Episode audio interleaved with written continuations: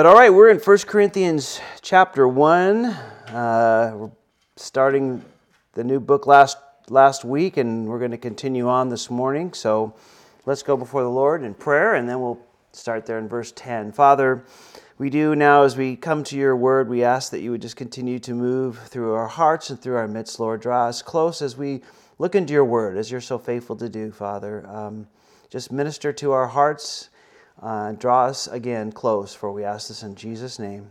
Amen. Amen. All right, so we are in the book of Corinth, or Corinthians, as we say, and I'll put our map up there. And Corinth is kind of in the center of that map. I know it's a little hard to read some of those names, but uh, it's pretty much in the center. And you can see Italy with the boot on the over left there, uh, and then the next peninsula going down is a Greek peninsula there, and Corinth is on that big island in the middle, and you can I could think you can read the word Corinth there. And so modern day Greece was Greece back then, and then of course Turkey to the to the right of that. And so this is the church and where he was, uh, uh, who he was speaking to. Now remember he um, is writing this letter to the church. Um, we know that as we'll read here in verse ten that. Um, you know, Chloe, or verse 11, I should say, um, spoke to Paul about some of the problems in the church. We know that there were some questions the Corinthians had as well. And uh, again, um, you know, he's going to address all those things. Now, if you're familiar with the book of Corinthians, you'll know that it deals with a lot of problems in the church. There was uh, sexual immorality, there was lawsuits, there was maybe I would say today partying, if you would.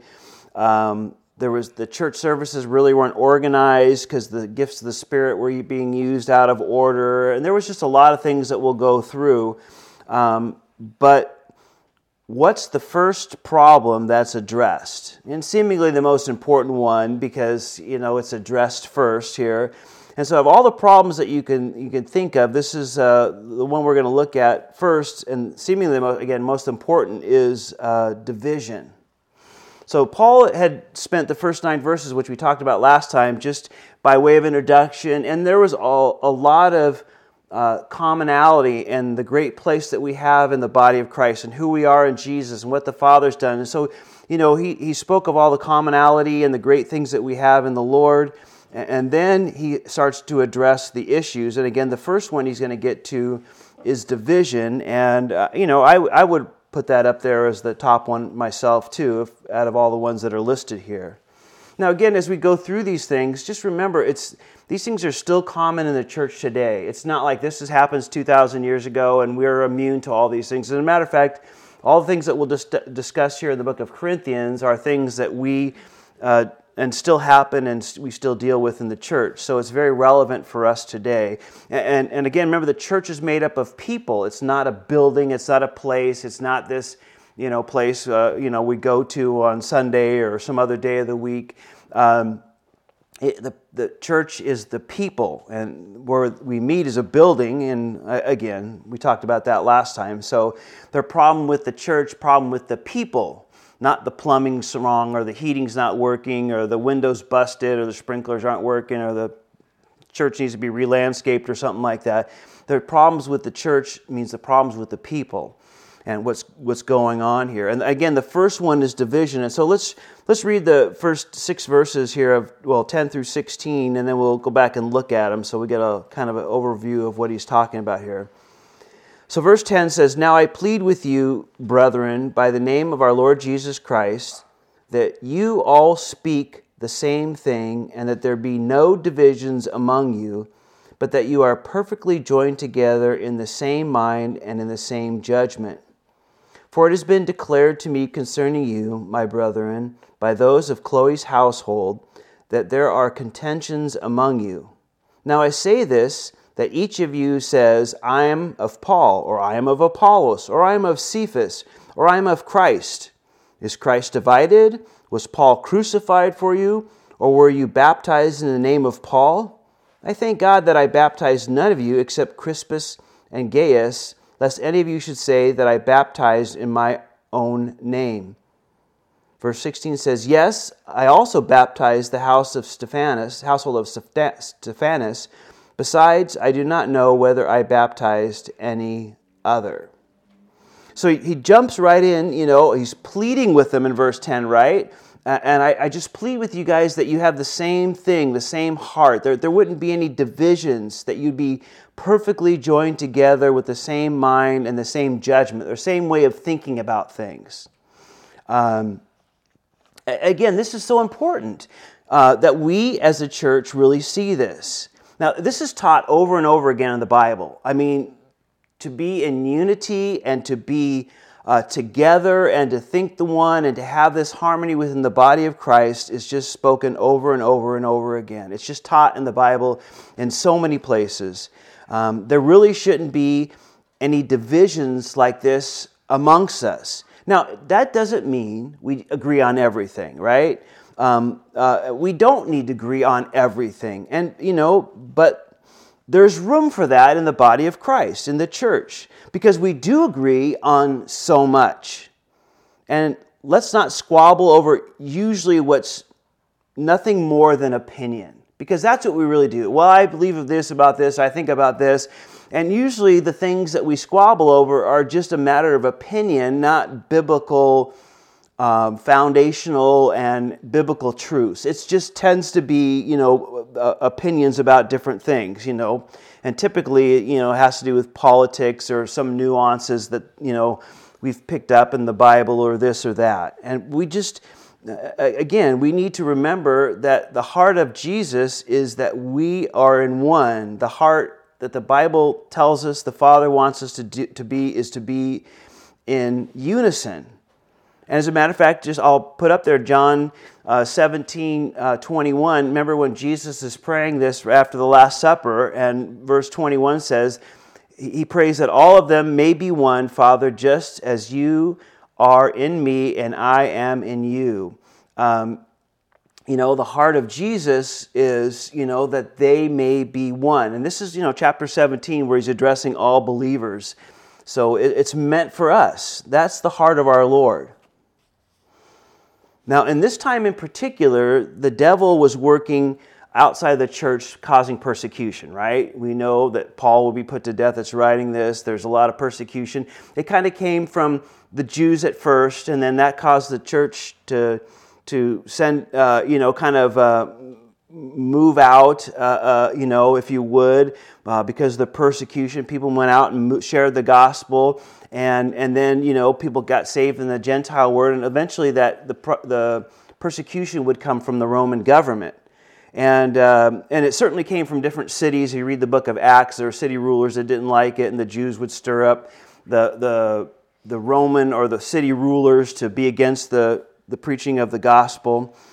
But here, you can see that the devil is trying to work inside the church just don't forget that's one of the, the devil's most successful plays in the playbook against the church is to work inside the church because you know yes there's persecution and yes he's always trying to apply outside pressure using people and countries and this and that but typically when the church comes under pressure like that from the outside it tends to grow and blossom people tend to be uh, you know, either you're going to be walking what the Lord wants you to be when there's pressure of going to jail or being arrested or having your, you know, family arrested or you arrested or having your your house and your job taken away and all those kind of things. You know, either you're going to live for, for the Lord or you're not. There's no, you know, straddling the fence and try to keep one foot in and one foot out.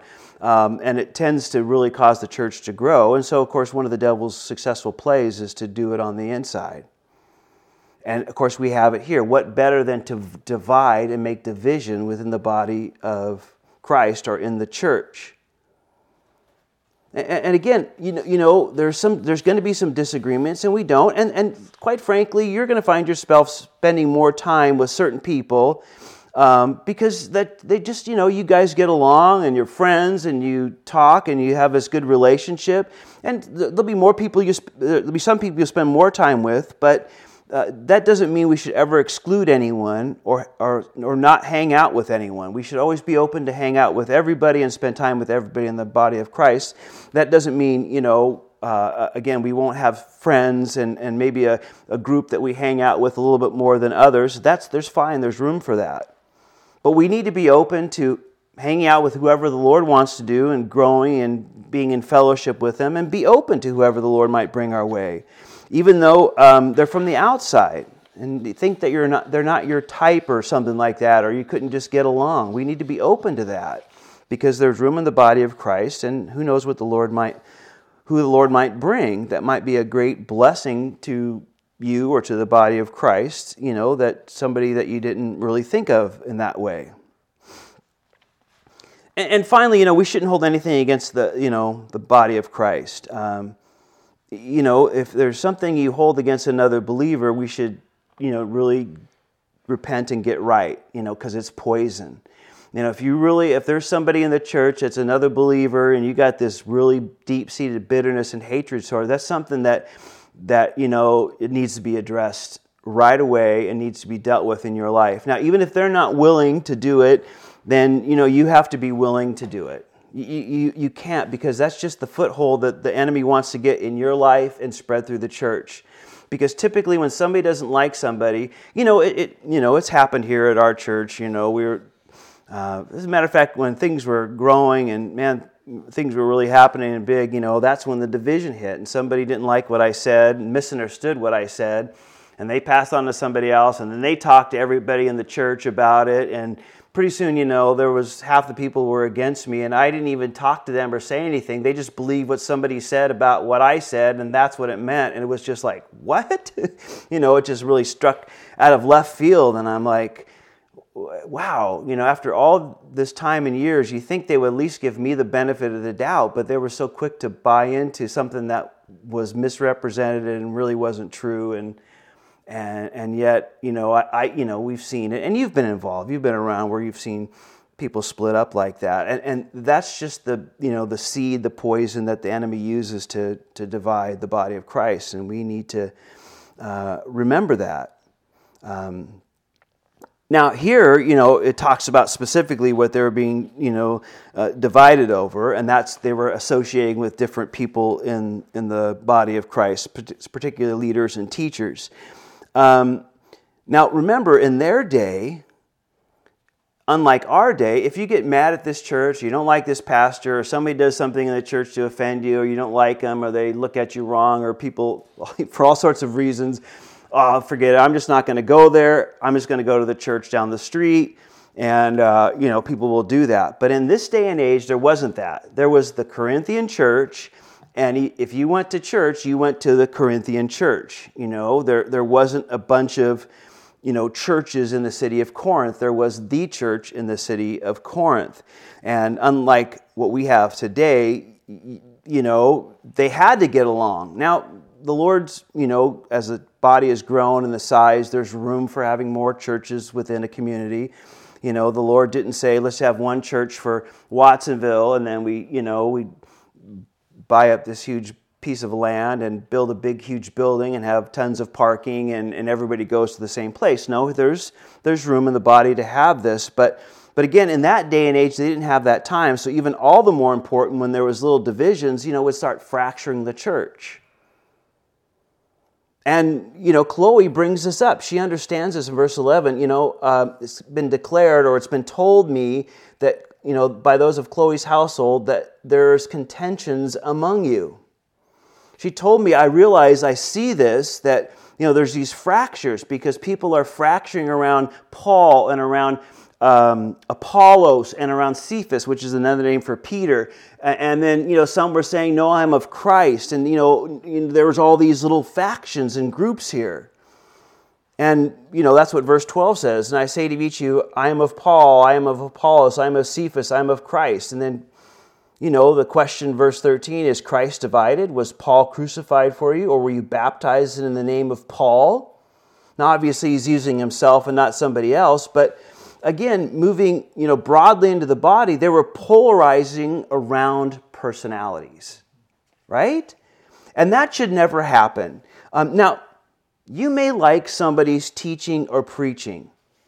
And quite frankly, I think you should. I mean, I think, you know, a person should think, think that the church they go to is the best in the community. I, mean, I think that, or else you wouldn't be there, you know. Um, and I think you should like, you know, and, and to like certain people is, is not wrong. It's good. You, you get fed from one person more than the other. I know there's people that are very godly, but man, I just, they put me, you know, they bore me to tears. you know, I just, I can't listen to them because they're just, oh, can you talk a little faster? Because they talk like this and oh man you know and uh, you know but uh, they uh, they're great people but some people love that you know they they they don't have as a hyper personality as i do or or whatever the case might be so there's room for that but never to say that they are or you are more spiritual because you listen or like uh, or follow, you know, what their teachings and their ministry in some powerful way. It, it, you know, this is called elevation of the messenger, and it should never happen because we are all messengers. The message is the gospel of Jesus Christ, the death, burial, and resurrection. And we all point to the message, and whoever he chooses to use as a messenger, at the end of the day, we're messengers. Whether uh, we share it on a person on one on one, or whether you share it in a pulpit or some other varying form, you know, we're just a messenger. And we never element, uh, elevate the, the messenger. Um, it's like this. It's like, you know, uh, Annabelle brings me this great plate of food. She's got her great rice and her beans and these great you know, enchiladas she makes or something on this plate, and she brings it and puts it down in front of me, and you know, it's dinner time and I'm hungry, and I just say, Oh man, that plate is just so beautiful. Look at the markings on the edge of that plate. It's just so wonderful. Oh, that plate is so good. And, you know, Annabelle's standing there, wait a minute. Who cares about the plate? It's holding what's important, which is the food, right? And, and complimenting the cook, if you would. And it's like complimenting the plate you know, uh, not the food, if you would. I know the illustration breaks down, but you get the idea here. You know, it's like lifting up the plate instead of what's on the plate, the messenger instead of the message. And again, um, you know, we just can't think because we like or listen to or you know a, person ministers to us that it's more spiritual to because you you know you do well i like listening to blah blah blah because they're blah blah blah blah you know? And, and, you know you make you sound like you're more spiritual or whatever and and you know people that listen to this person are a little bit over here. We just can't have that you know? They love this person over here you love that person over there great. But that's it. We're all messengers. And of course you know lot of us know this can happen in denominations too, right? You know, they can say, "Oh, this denomination is the best, and we're the best, and we're we you know follow this the closest, and we're the more spiritual or something." You know that that can happen within denominations as well. But remember, that's a very immature position, and it's a very ignorant place when a person holds up the messenger or you know a particular denomination or something like that instead of the message and who it's all about jesus. And quite frankly that's how cults start right? They start lifting up brigham young or joseph smith or uh, what's his face from the jehovah witnesses uh, can't think of the guy's name off the top of my head or ellen white for the adventists or what's her name that started uh, uh should I should have those things at the top of my head. What's her name that did the not uh, uh, anyway some uh, like Pentecostal? I can't think of her name. Uh, you know, or you know this guy of this or whatever, this girl, whatever it might be, right? And that's how cults start. It comes a cult of personality and then they build around the cult of personality and then you know pretty soon if that person is off in their doctrine you know you've you've started this cult whether it's a big one or, or, a room full of people a handful of people you know that's how it starts. It comes around a person and that person's elevated rather than you know the the message uh, which is Jesus. And if you ever find yourself where people start looking to a person and wow, that person really, we get the truth from them and they're special and they're this and that, and they walk, you know, a couple inches above the ground, I, I, my advice to you is to not walk, but run away from that. you know, get away from that because that's the cult of personality, and that's how cults begin. And they, and then you know, most people's ego can't take that. When people start looking up to them, think they're more spiritual, think they're better, and wow, oh, and they look at them in a sense of awe a little bit. You know, their ego wants to feed into that. Oh, I guess I am, and you know, you see that happening with movie stars and you know, musicians and famous people, you know, they start believing their own press. They think they're better or smarter or whatever than everybody else. And, and then they, you know, tear out hotel rooms and do whatever. you know, I, you know, that whole thing. But again, you can like somebody, uh, some place, you feel like you get more, you learn more, you're better connected, yes. But at the end of the day, we have so much in common in the larger body of Christ, right, and with others so why major in what is so unimportant? You know, because it's all about Jesus anyway. It's all for him and it's all about him. And if somebody, you know, says, you know, tries to lift a person up or, or a particular church or this or that, you know, man, you just got to correct that right away. And if they try to get you into that because of that, flee. flee from your life here. And then Paul goes on to say, you know, I thank God, verse 14, that I baptized none of you except Crispus and Gaius, lest anyone should say that I baptized in my own name. Yes, also I baptized the house of Stephanas, and besides, I do not know whether I baptized any other. For Christ did not send me to baptize, but to preach the gospel. So, uh, again, it seems like you know, baptism had some association with Apollos coming through, or Paul coming through, or Peter being there, or some people were baptizing, it seems like in the name of Christ or something like that. And then, you know, it, it seems like, you know, part of this division was okay, who baptized you? Oh, well, when Peter was in town, he baptized me. Oh, okay, come on, you're with us. We're the we're following Peter. Or who baptized you? Oh, Paul. Okay, well, Apollos did, or whatever. You know, oh no, well these guys just did it in the name of Christ. Okay, well you're with us over here, kind of a thing. And um, you know, again, that's what uh, Paul said. I, I'm glad there isn't a large group that I baptized. Now, again, this is a this is pretty important in another way, a pretty important doctrine. Now Baptism is important, but it is not essential to our salvation. We just need to remember that because he says it pretty clearly here. It's, it's clearly said. Now, there's some groups, and again, I think they're, they're, they're getting smaller and smaller, but you know, some years ago, I don't know, 10, 20 years ago, particularly like the Church of Christ was pretty much into this a lot, you know, that you had to be baptized in water and typically by one of their their pastors or leaders um, in order to have salvation. And that, that doctrine's still around and it's still, you know, still there, but um, there's just no way.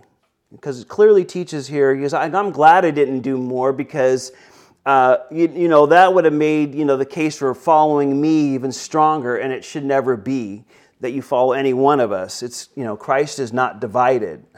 Paul didn't, I didn't get crucified for you. It's all about Jesus.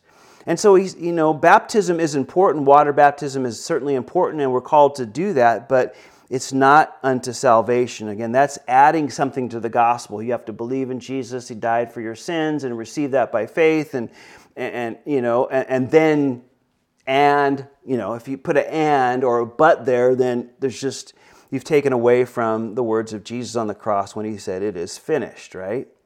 And of course, there's some people that believe that. And here it teaches, um, teaches it pretty different. Now, um, you know, because we are a Calvary Chapel and, and, you know, Chuck Smith founded the Calvary Chapel movement, you know, there, there was always something special about, um, you know, being back, baptized by, you know, Pastor Chuck Smith, and they would go down to Corona del Mar. And if you've ever been there to one of their baptisms, there's Corona del Mar's got this beach. It's you know half moon shape. It's it's a big beach, but not a huge beach but they would just pretty much the church would go down there and there would be people if you look online you can see pictures of it. There's people standing in the kind of the, the cliffs behind it and above in the parking lot and down there and the beach is full. And then you see people lined up to be baptized in the water. And of course he can't baptize everybody um, but you know there was something special about trying to be baptized by him i, I guess. And um, you know so some people understand that and they, they like that and they would like to do that. And i understand that. As a matter of fact when the first time I went to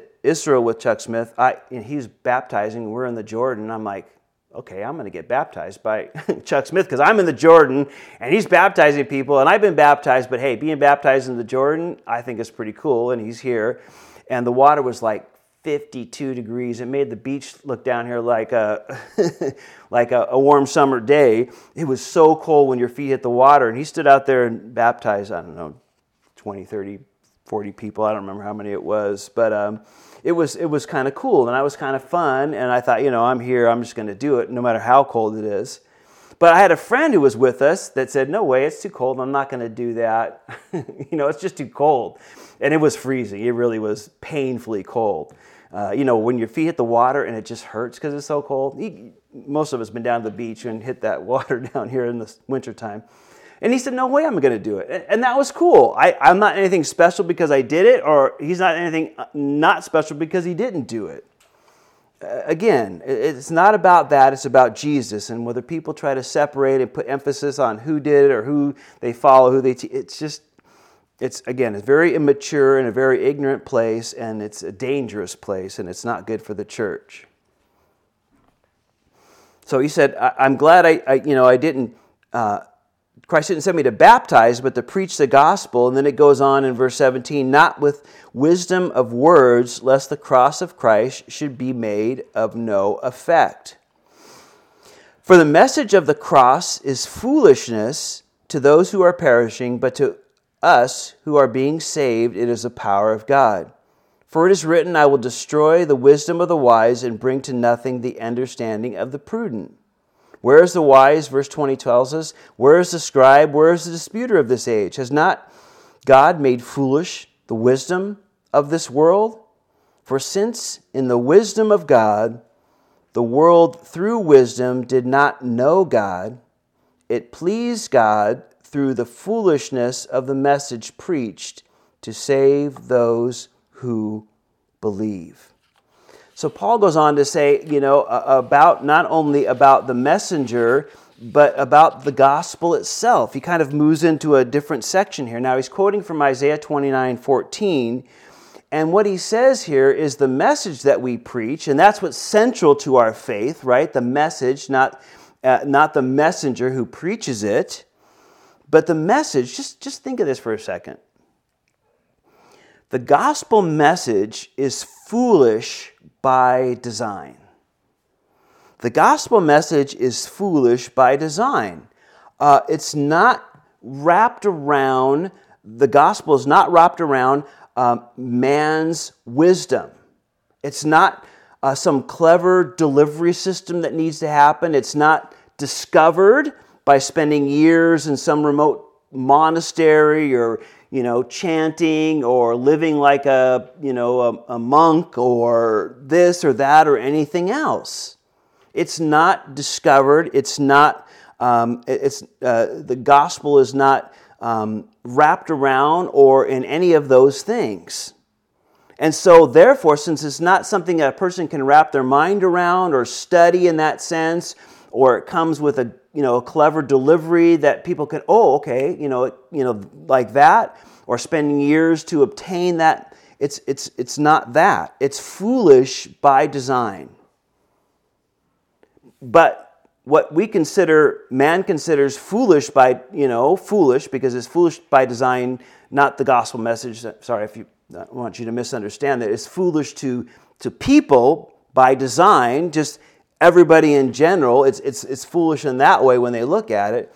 But the reality of it is, he goes on to say, right? In fact, it destroys all wisdom and the figuring out of man.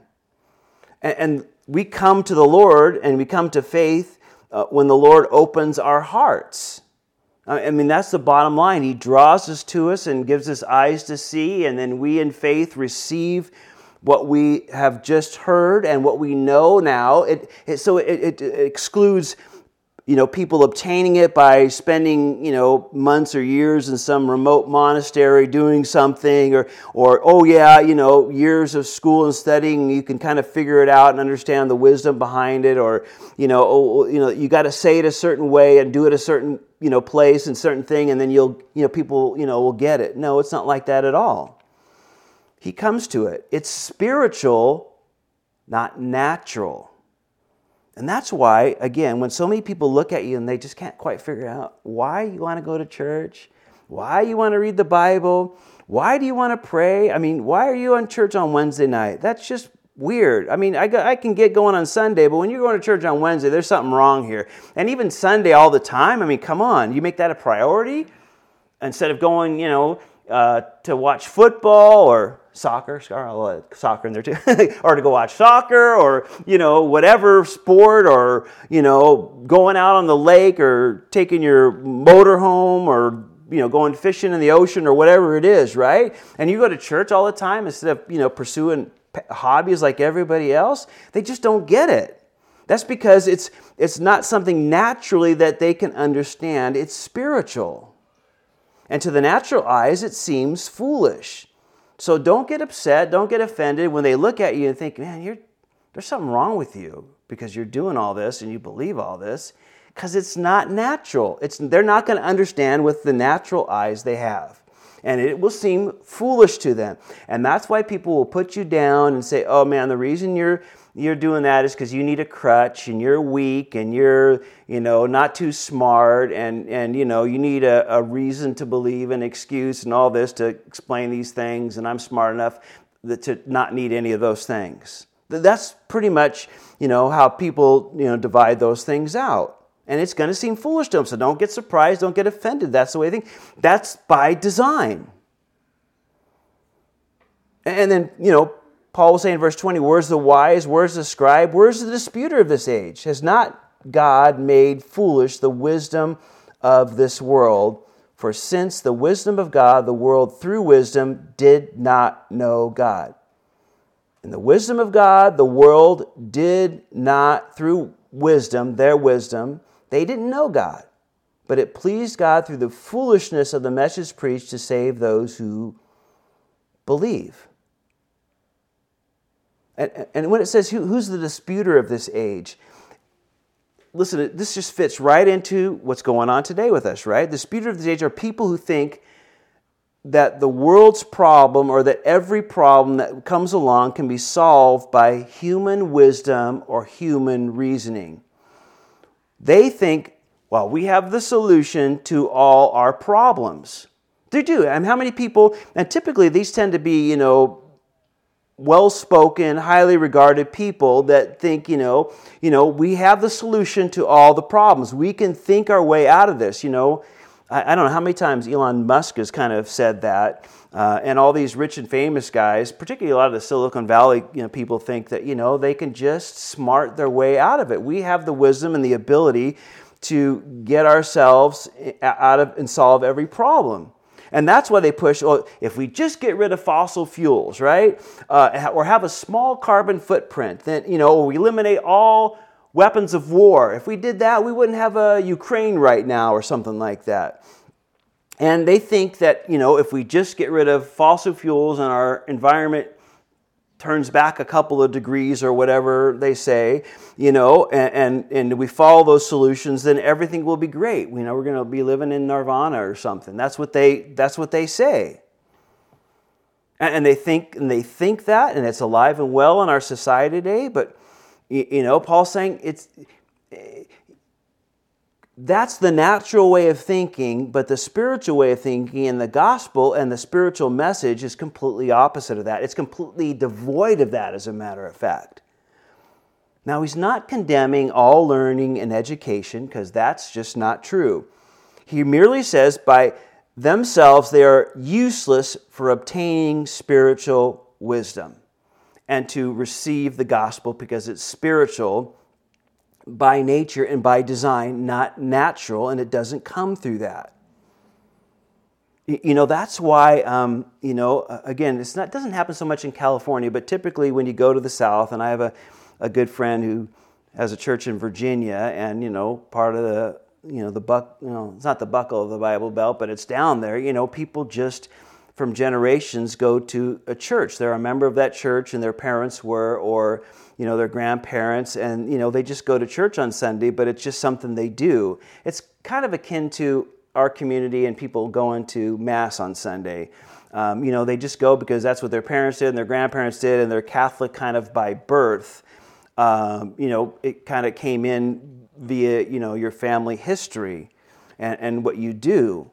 Um, but again, it's not that at all. You can't come into this relationship with Jesus Christ. You can't be a child of God just by following the natural wisdom or the natural um, uh, passing along of spiritual truths by some family member. No, it's individual and it's personal and it's outside of human wisdom and reasoning. And again, um, nothing wrong with education or learning, not at all, but you just can't come to the knowledge of God and you can't obtain spiritual wisdom through those things. I, I like this quote. Um, it says this There is a consistent tendency to think that the smartest and wisest humans will not know, will, I'm sorry, will know the most about God. But God cannot be found through human wisdom, but only through the message of the cross. The pursuit of human wisdom may bring an earthly contentment or happiness, though this is rare, but in itself, it can never bring the true knowledge of the true God. And again, it's by design. And if you look at that word in verse 21, it says, through the world, through the wisdom, did not know God. And again, that, that know, that word know means um, knowledge. Uh, it's, it's know through knowledge, not through the wisdom of man. That's through experience. It's talking about experience, somebody that has experienced the salvation, the gospel, the good news, whose eyes have been opened spiritually. Uh, you know, they don't know God because their eyes haven't been opened. They don't know. It's not, it's not something you know, it's something that you know, you know, by experience, not by knowledge, by experience. They can't experience or know God, uh, you know, uh, because it's spiritual, you know, and, and that's what he says here. So, you know, it seems even the most educated, and, and at the end of the day, doesn't it seem like the most educated people have the least regard for God?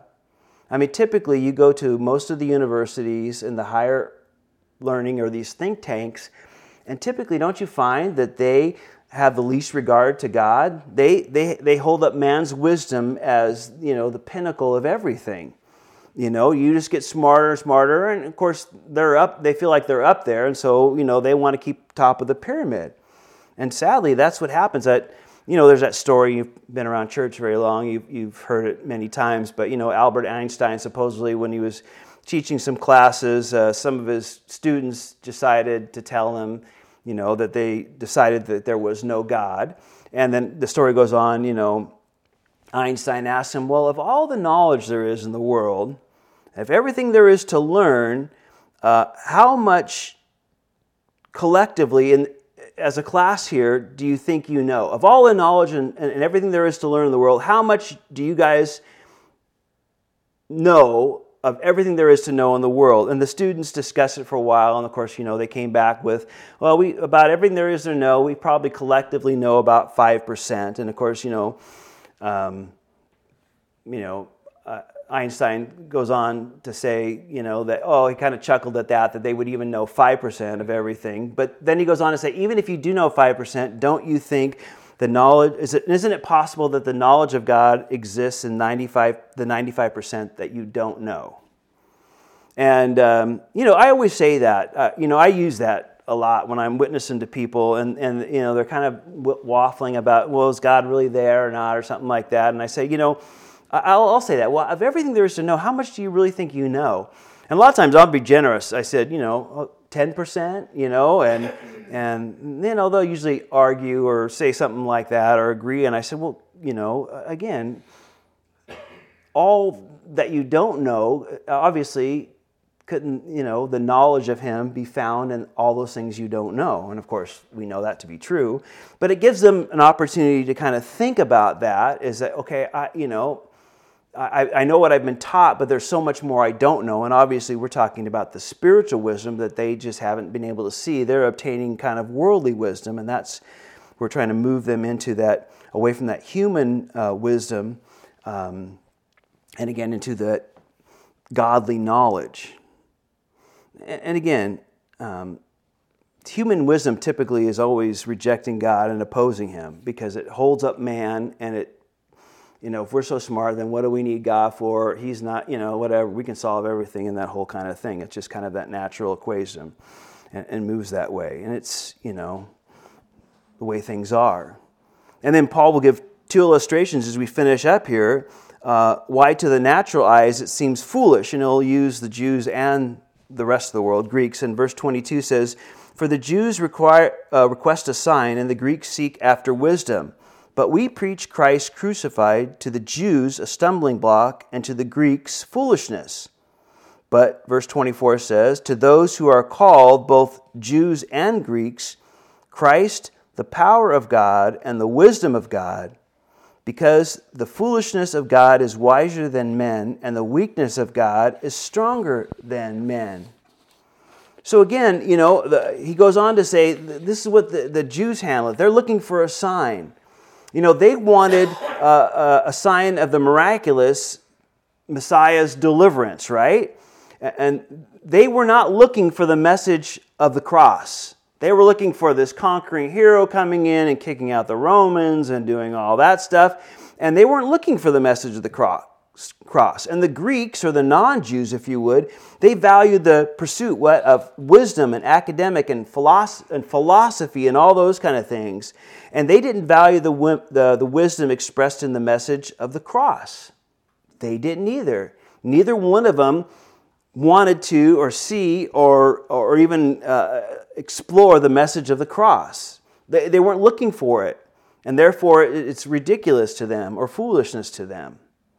Here's another quote I thought was good. He says, To the heathen, the preaching of the cross was senseless. How could anyone accept as Lord and Savior someone who did not have enough common sense to avoid the disgrace of death by crucifixion? If he could not save himself, how could he save anyone else? And of course, that kind of rings a little bell maybe in the back of our mind. We were going through the Gospel of Luke, and they were standing there, all these religious leaders and other people were yelling at him, you know, how can you save everybody? You can't even save yourself. If you save yourself, come on down, and then we'll believe. But again, that's the wisdom of man. That's the way they wanted it to happen. That's the way they expected it to happen. And because he wasn't fulfilling that way, the message of dying on the cross for paying for people's sins just, just seemed like foolishness to them. And we have to understand that. You know, they, uh, they, the Greeks and the Jews, or the non Jews and the Jews, demanded deliverance and wisdom and God gave them something completely unexpected, which was a crucified Messiah. So again, uh, when the gospel call, you know, call is heard and heeded, evidence is seen in the transformation of one's life. It doesn't really come through this wisdom and okay, I've obtained this and everything. No, it's it's the transforming power of a transformed life, right? The the transforming power of the, of the Lord and transforming a life. It's not, uh, you know, something you just obtain by wisdom. And that just short circuits, you know, people's thinking. It becomes foolish to them and by design.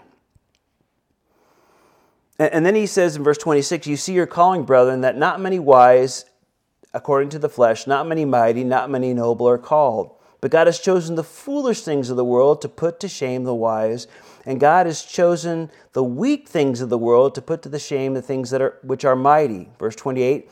And the things, I'm sorry, and the base things of the world and the things which are despised, God has chosen, and the things which are not, to bring to nothing the things that are, that no flesh should glory in his presence.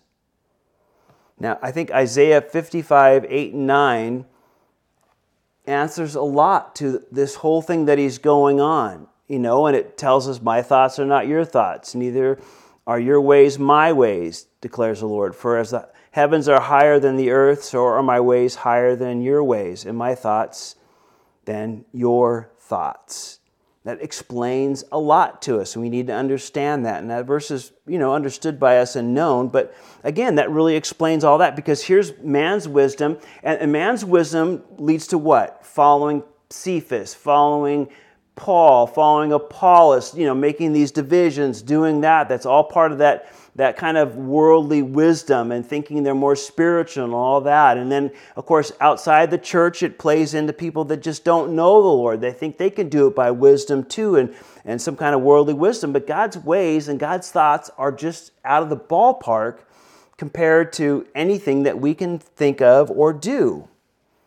And, and again, um, those that you know think they're something smart really don't have room for God at all. That's the sad thing because they occupy their intellect, their knowledge, their wisdom, their experience, you know, occupies the throne in their life, and that gets set up there, and that's what's worshipped. As a matter of fact, I, I like this quote. Uh, to, it speaks to that.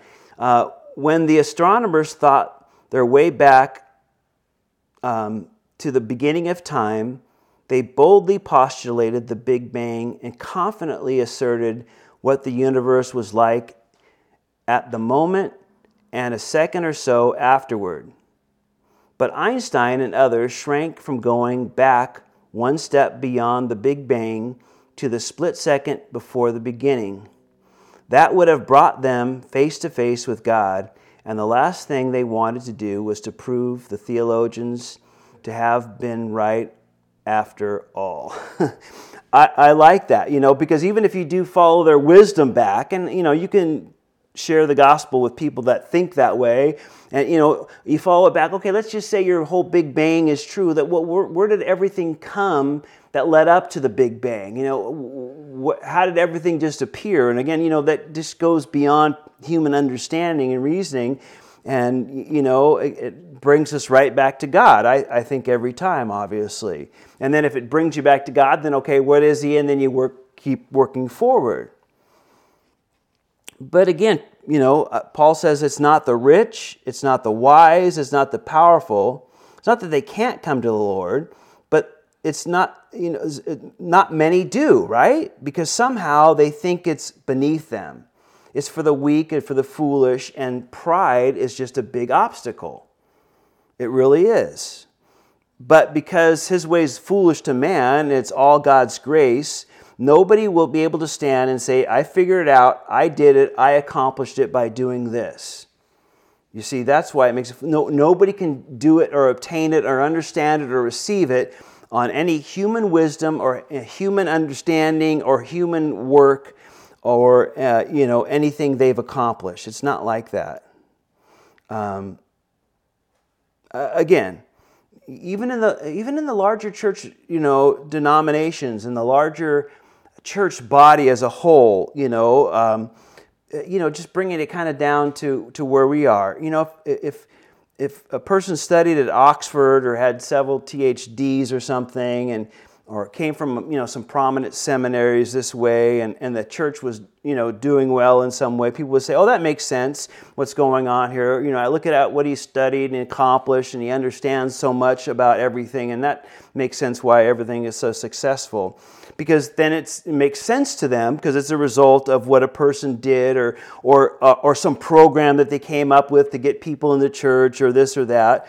And then it you know become, it falls back on man. And that's why those things don't last in the church. When they you know again as a, as a church you get you know mail all the time. It says oh you know how to grow your church how to keep people from coming how to keep people coming how to get people to tithe more how to you know get this group interested how to do this and they have all these programs you can buy and you know do it all. And and, and again not that those things are bad in of itself or they're wrong necessarily but a lot of it goes back to you know man's wisdom, and this is how we think people are, and so this is how we attract them, this is how we get them to stay, this is how we get them to give, and or whatever it might be in any particular program. But at the end of the day, it points back to a person or a group of people that came up with that, and you know, where's God in all that? Eventually, those things always just they fold uh, because you know it's not of God. At the end of the day, it's of man, and at the end of the day, God's not going to share that with with people.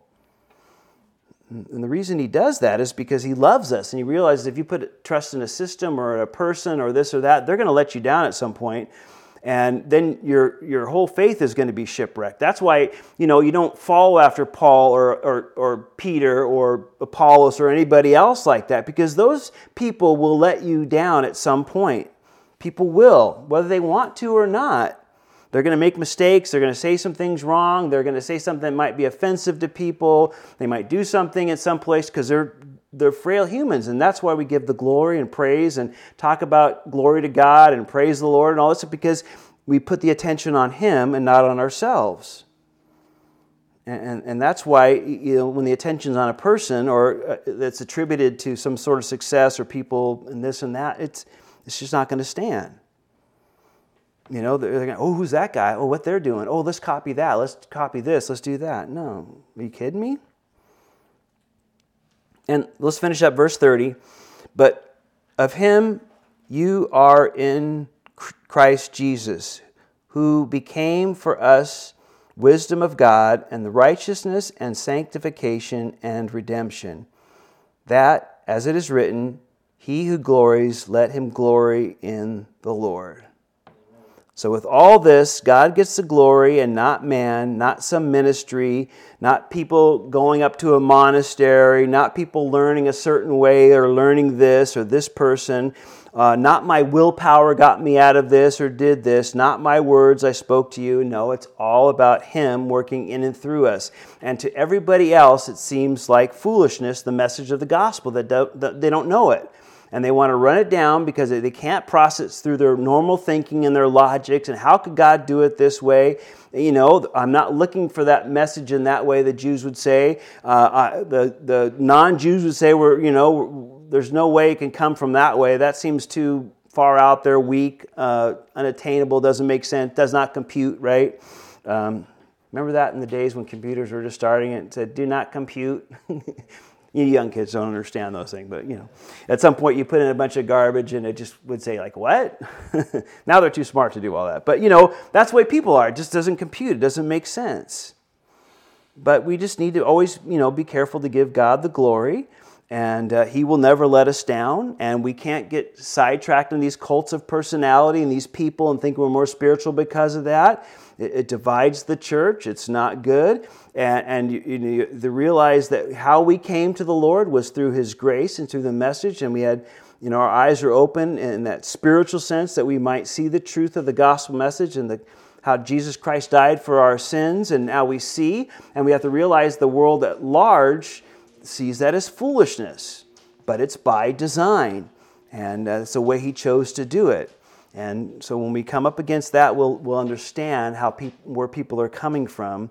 It's not shouldn't hit us as a surprise why they it does hit us as a surprise because we're like we know how much it's just blessed us and how much it's meant and we just i can't believe you just don't want to do this. I have so much and you just don't want to. So you know there's always that that shock value but we have to understand they're trying to process it in natural wisdom and it just you know the answer is does not compute so we pray for them that the holy spirit would open their eyes and it's a spiritual battle as we most know and we need to understand that Amen? Well, Father, we do thank you for this time that we get to look at your word, Lord. Just minister in our hearts, Father. May we never be part of that division, Lord. May we always try to work unity within your body, Father. That's what you love, that's what you desire. And there's people we won't uh, agree with, but that doesn't mean that we have to come into some fight or draw some line in the sand, Lord. There's, there's so much room within the body for you know, true believers and brothers and sisters, Lord, um, that we need to stand in unison, Lord, and help us never to divide over things like that, Lord. And again, because that's what the world does. They don't understand, it doesn't compute. But Father, we thankful for the, for the message. And um, we thank you that you chose to share it with us and open our eyes. And I do pray for anybody today that hasn't. You know, they try to think they can they know enough in their mind, or if they just learn a few more things out of the Bible, that they're going to be okay. Uh, it's not like that at all. It can't be just knowledge in your mind, it has to be knowledge through experience. They have to experience uh, that gift of salvation and that faith. It's something they have to know by experience, not know in their head. And if there's people that just know in their head, okay, I know that Jesus died, I know God's in heaven, I know these things, but if it has no impact on their life, then it's just really head knowledge And uh, it's not saving knowledge, because that knowledge comes with experience by receiving that free gift of salvation of what Jesus did on the cross. And so we pray that they would do that and that we would be strengthened, Father, as well in our faith and in our unity. For we ask this in Jesus' name. Amen. Amen, Amen you guys.